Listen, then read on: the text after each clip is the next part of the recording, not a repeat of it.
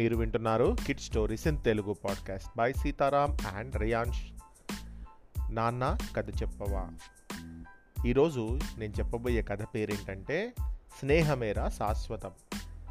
ఈ కథ రాసిన వారు లక్ష్మణ్ రావు గారు.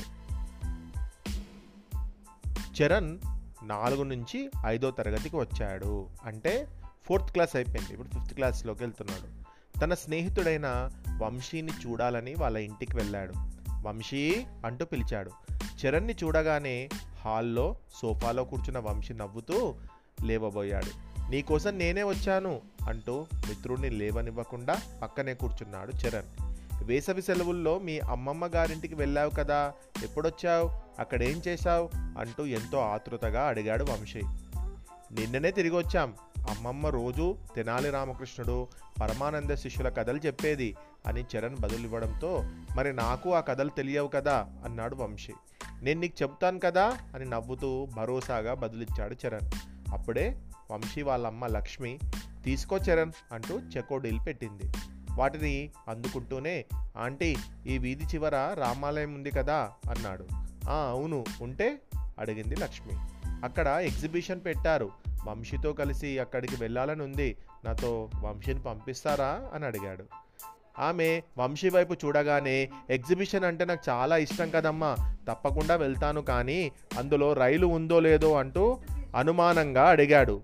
ఒక్క రైలేమిటి? ఎగిరే విమానం చుట్టూ తిప్పే రంగుల రాట్నం జైంట్ వీల్ ఇలా చాలా ఉన్నాయట. మా నాన్న చెప్పారు నీకు ఇష్టం కదా? అని వెంటనే నీ దగ్గరకు వచ్చాను. మరి సాయంత్రం వెళ్దామా? అడిగాడు చరణ్. అమ్మ కూడా అనుమతి ఇవ్వడంతో వస్తానన్నాడు వంశీ. సాయంత్రం నేను మా ఇంటి నుంచి నేరుగా రామాలయానికి వచ్చేస్తాను. నువ్వు కూడా అక్కడికి వచ్చేయి సరేనా? అన్నాడు చరణ్ అక్కడి వరకు నేను ఒక్కడిని నడుచుకుంటూ రావాలా? కొంచెం బాధగా అడిగాడు వంశీ. దూరం తక్కువే కదా ముందే వచ్చి నీకోసం అక్కడ ఎదురు చూస్తూ ఉంటాను. సరేనా? ధైర్యం చెబుతూ అన్నాడు చరణ్ సరే సాయంత్రం వస్తాను అక్కడ కలుసుకుందాం ఆనందంగా అన్నాడు వంశీ. అలాగే ఎగ్జిబిషన్లో ఆడుకుందాం అంటూ ఇంటికి వెళ్ళిపోయాడు చరణ్. సాయంత్రమైంది. వంశీ ఎగ్జిబిషన్ చూడాలన్న సంతోషంతో తన ఇంటి నుంచి బయలుదేరాడు. అడుగులో అడుగు వేసుకుంటూ నెమ్మదిగా రామాలయానికి చేరుకున్నాడు. తీరా చూస్తే అక్కడ చరణ్ కనబడలేదు. ఎగ్జిబిషన్ కూడా లేదు. మామూలుగా జరిగే వారపు సంత మాత్రమే ఉంది. ఒకవైపు కూరగాయలు మరోవైపు కిరాణా సరుకులు అమ్ముతున్నారు. ఇంకోవైపుగా తినుబండారాల దుకాణాలు ఉన్నాయి. కనుచూపు మేరలో ఎక్కడా ఎగ్జిబిషన్ కనిపించకపోవడంతో వంశీకి చరణ్ పైన పట్టరాని కోపం వచ్చేసింది. ఎగ్జిబిషన్ ఉందని అబద్ధం చెప్పాడు వస్తానని మోసం చేశాడు స్నేహితుడు అనే పదానికి అర్థం లేకుండా చేశాడు అనుకుంటూ బాధతో వెనుతిరిగాడు. అప్పుడే ఎదురుగా చరణ్ కనిపించాడు. అబద్ధం చెప్పి నన్ను ఇంత దూరం రప్పించావు. నీతో నేను మాట్లాడను పో అంటూ చరణ్ వైపు కోపంగా చూస్తూ అన్నాడు వంశీ. కోపం వద్దు వంశీ. ఒక్కసారి ఆలోచించు. నువ్వు ఒక్కడివే ఇంత దూరం నడిచావు. ఎలాగైనా నిన్ను నడిపిస్తానని ఆంటీకి చెప్పాను.